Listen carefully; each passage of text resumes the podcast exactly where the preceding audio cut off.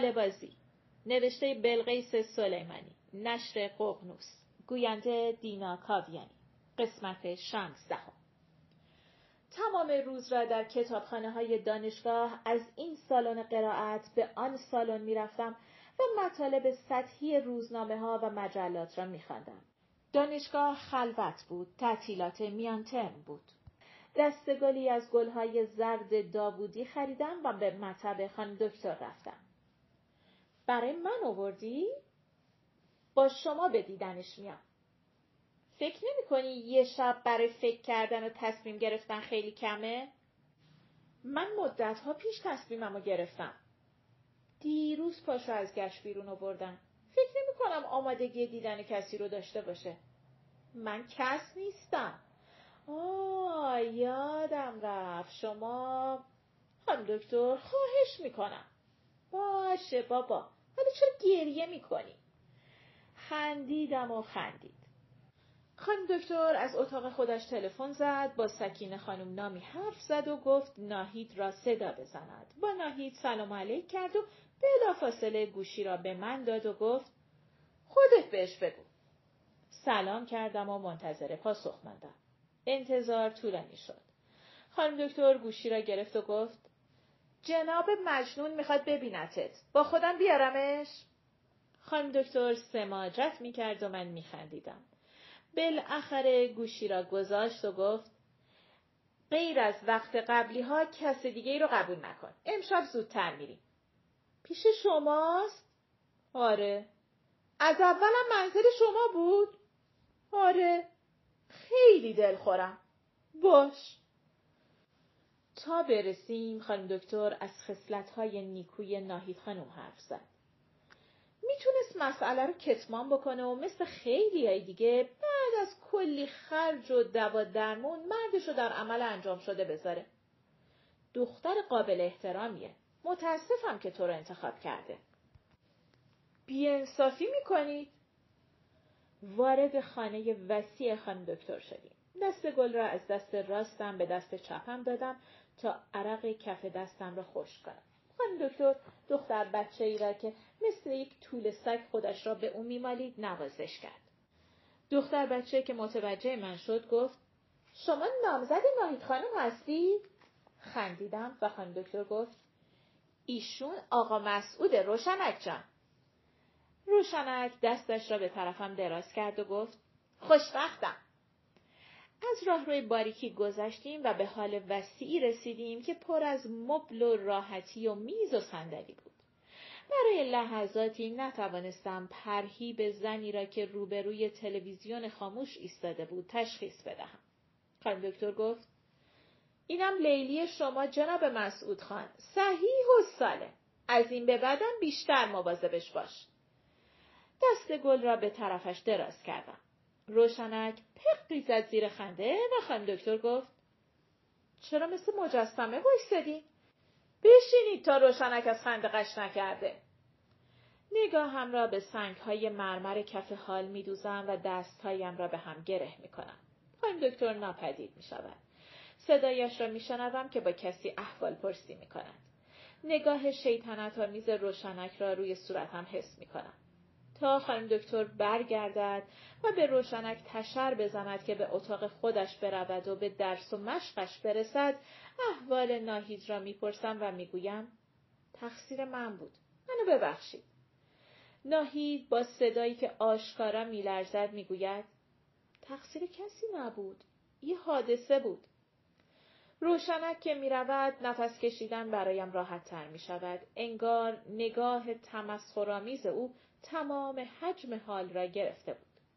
چای را که می‌خوریم خانم دکتر امر می کند به اتاق ناهید برویم و بدون سرخر حرفهای من را با هم بزنیم. ناهید و من همزمان بلند می شویم. ناهید چوب های زیر بغلش را از کنار مبل بر می دارد. خانم دکتر می گوید آقا مسعود کمکش بکن. از این به بعد تکیهگاهش توی. سرم را پایین میاندازم و دستهایم را به هم میمالم. ناهید می‌گوید خیلی ممنون خودم می‌تونم برم. خان دکتر تا دم در اتاق که توی یک راهروی طولانی است همراهمان میآید و موقع رفتن می‌گوید خیلی سخت نگیرید. روی راحتی گوشه اتاق می نشینم و او روی صندلی که پشت یک میز تحریر است. آنقدر دستهایم را به هم میمالم و موهایم را به هم میریزم که کلافه می‌شوم. نمی‌دانم چه بگویم.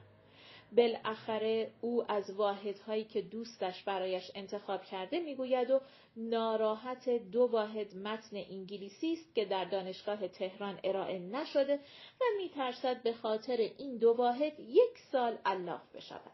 می‌گویم مهم نیست. به خودت فشار نیار. بعد از مکسی طولانی می‌گویم تو که قرار نیست برگردی شهرستان پس چرا نگرانی بهتر بیشتر فکر بکنیم من فکرامو کردم من از ازدواجای نامتعادل و نامتوازن بدم میاد چرا فکر می‌کنی ازدواج ما؟ ادامه نمی‌دهم. از لحن خودم خجالت می‌کشم. هیچ متوجه شدین ازدواج های نسل ما و به طور کلی بچه های انقلاب ازدواج های خاصه؟ می‌گویم بچه های انقلاب برای انتخاباشون معیار دارن. می‌گوید به نظرم بدترین نوع ازدواجا رو همین بچه های انقلاب با این معیارهای کذایی داشتن. لحنش تهاجمی است. به نظرم از چیزی دلخور است.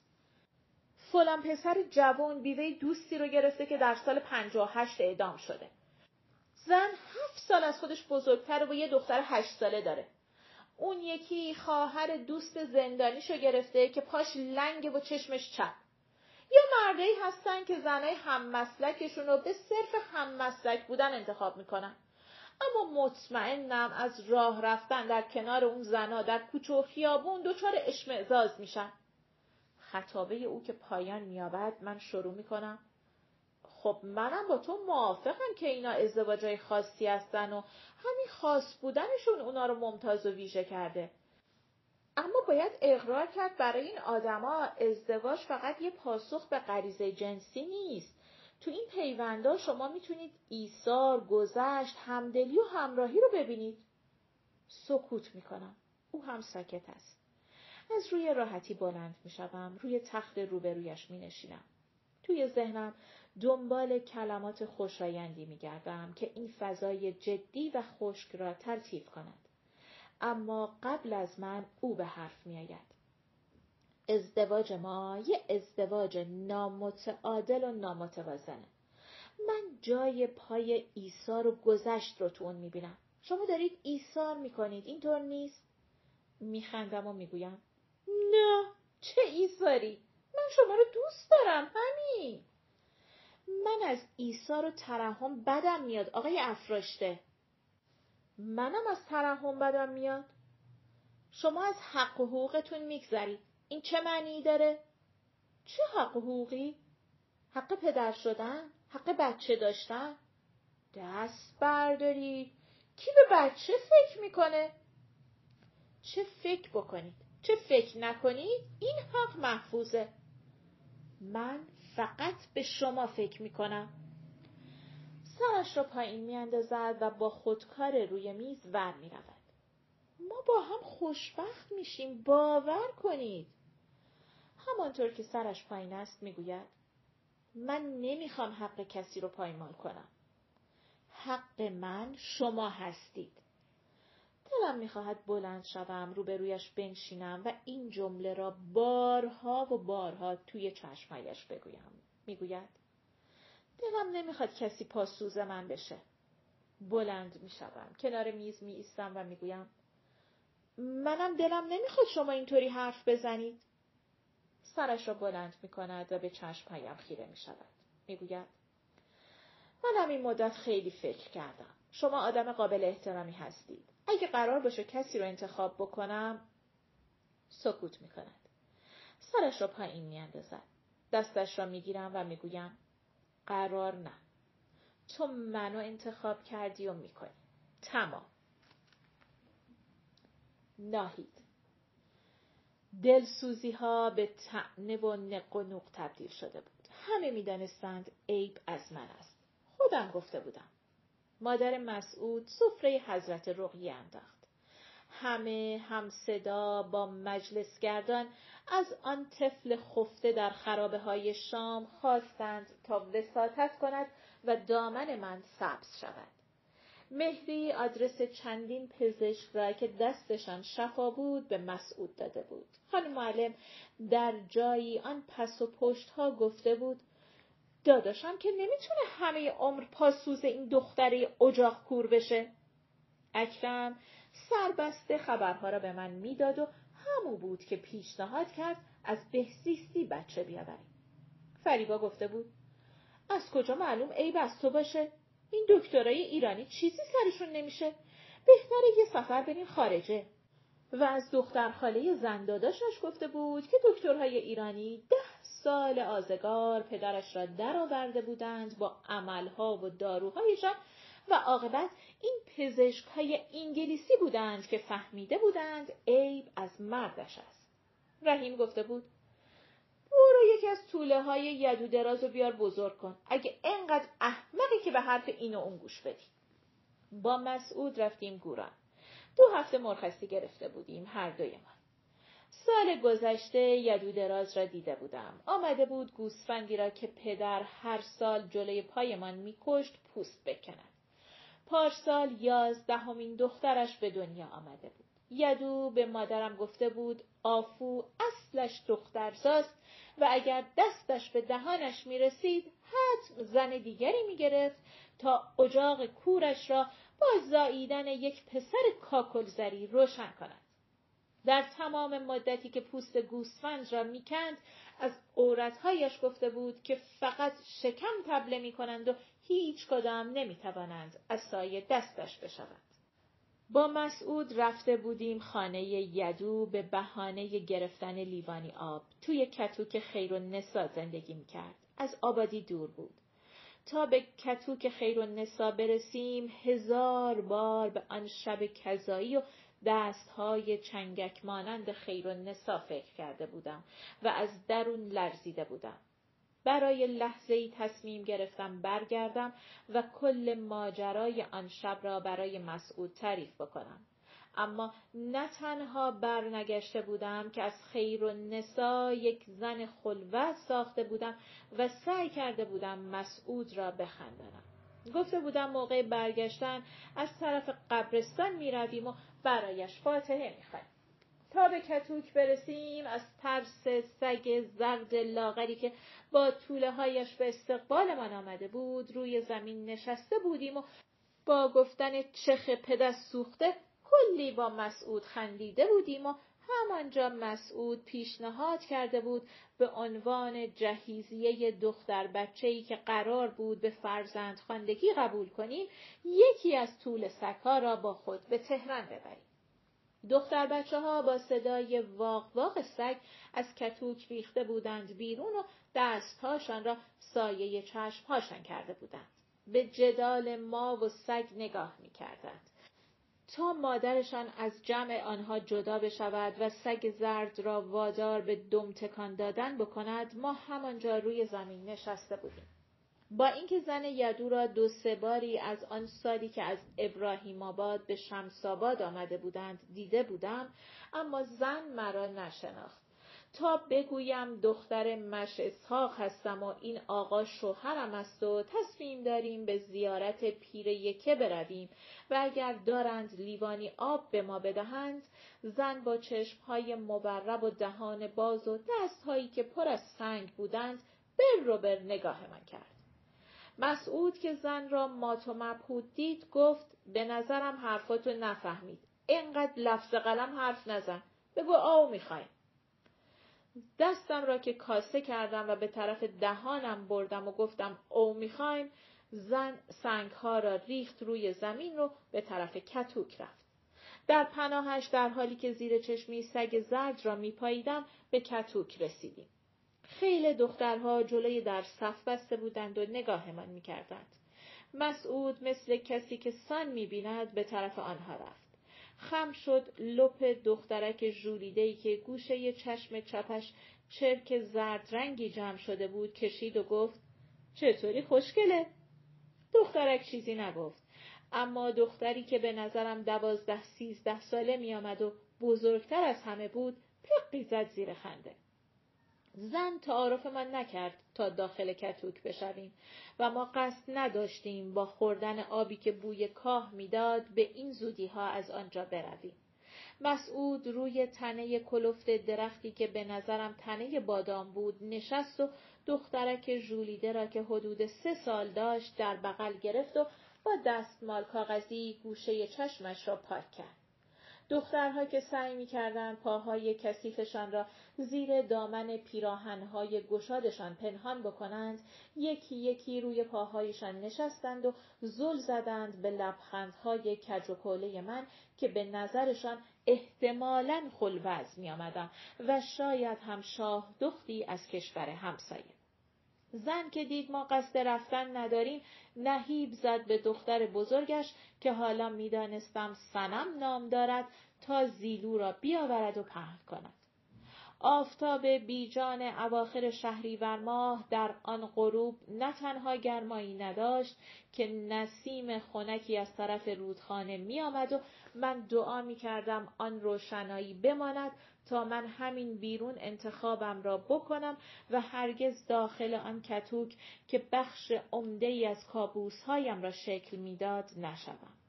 روی زیلو نشستم و به آفو گفتم باعث زحمت برخلاف انتظارم با صدای رسا گفت چه زحمتی جونم خوش اومدی مسعود مثل معلمی که به منطقی دور افتاده آمده و اصرار دارد در دیدار اول با مهربانی خودش را به شاگردانش غالب کند با شوخی و خنده نام دخترک ها و سن و سالشان را می‌پرسید. دخترها اکثرا خاموش بودند و این سنم بود که آنها را معرفی می‌کرد. وقتی گفت خودش هفده سال دارد و تا کلاس پنجم درس خوانده تعجب کردم و آن وقت بود که متوجه سینه های کوچکش شدم که بلوغ دیررس او را به نمایش میگذاشتند.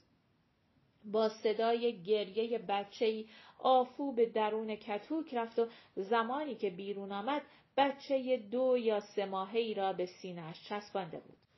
وقتی سنم و دختر دیگری دو سر پتوی کهنه را گرفتند و از کتوک بیرون آمدند و آن موجود عجیب الخلقه را مثل یک چیز دیدنی جلوی ما قرار دادند چیزی از انتهای معدم تا گلویم بالا آمد و من از جایم بلند شدم و رو به رودخانه ایستادم و با فرو کشیدن نسیم خنک سعی کردم آن چیز را دوباره به معدم بفرستم. آفو به مسعود توضیح داد که این دخترک اسمش ریحان است. شش سال دارد و هر چیز بدهی می‌خورد اما به جز سرش که روز به روز بزرگتر می شود تنه و دست و پایش به قدر یک بچه یک ساله ماندند. دخترها با دست و پایش بازی می کردند و دخترک عجیب الخلقه فقط پلک می‌زد و دخترک ها از شکم و بودنش می گفتند و اینکه هنوز دندانهایش کامل در نیامدند. می گفتند اگر همه دندانهایش در بیایند سنگ هم می خورد. و یکیشان گفته بود یک روز یک چونه گل را به خوردش دادند و چیزیش نشده. برای خوردن چای نمیمانیم هرچه آفو اصرار می کند و من امتنا مسعود خاموش است و کنجکاو سگ زرد موقع بازگشت گاه قرقر می کند و گاه برایمان دم تکان می دهد.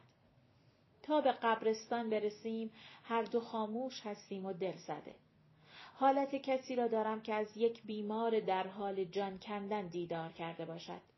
اشمعزاز مرگ را در خودم احساس می کنم. تو گویی آن دخترک عجیب الخلقه خود خود مرگ بوده است. چنان ذهن و روحم را تسخیر کرده که هیچ تصویری از دیگر دخترکان در ذهنم نمانده است.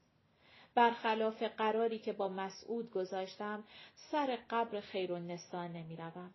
در عوض مثل یک مادر داغ دیده خودم را روی سنگ قبر غلام میاندازم و میگریم. خیلی زود آن بغز فروخورده چند سال فروکش می کند و سکسکه باقی مانده مرا به یاد کودکی هایم می اندازد. وقتی غلام کلک می‌زد و من با همان سکسکه طولانی مادرم یا مادرش را وادار می کردم تا تنبیهش بکنند. مسعود در تمام مدت مثل کسی که بچه جفادیده ای را تسلا بدهد آهسته به پشتم می‌زند. پایان قسمت شانزدهم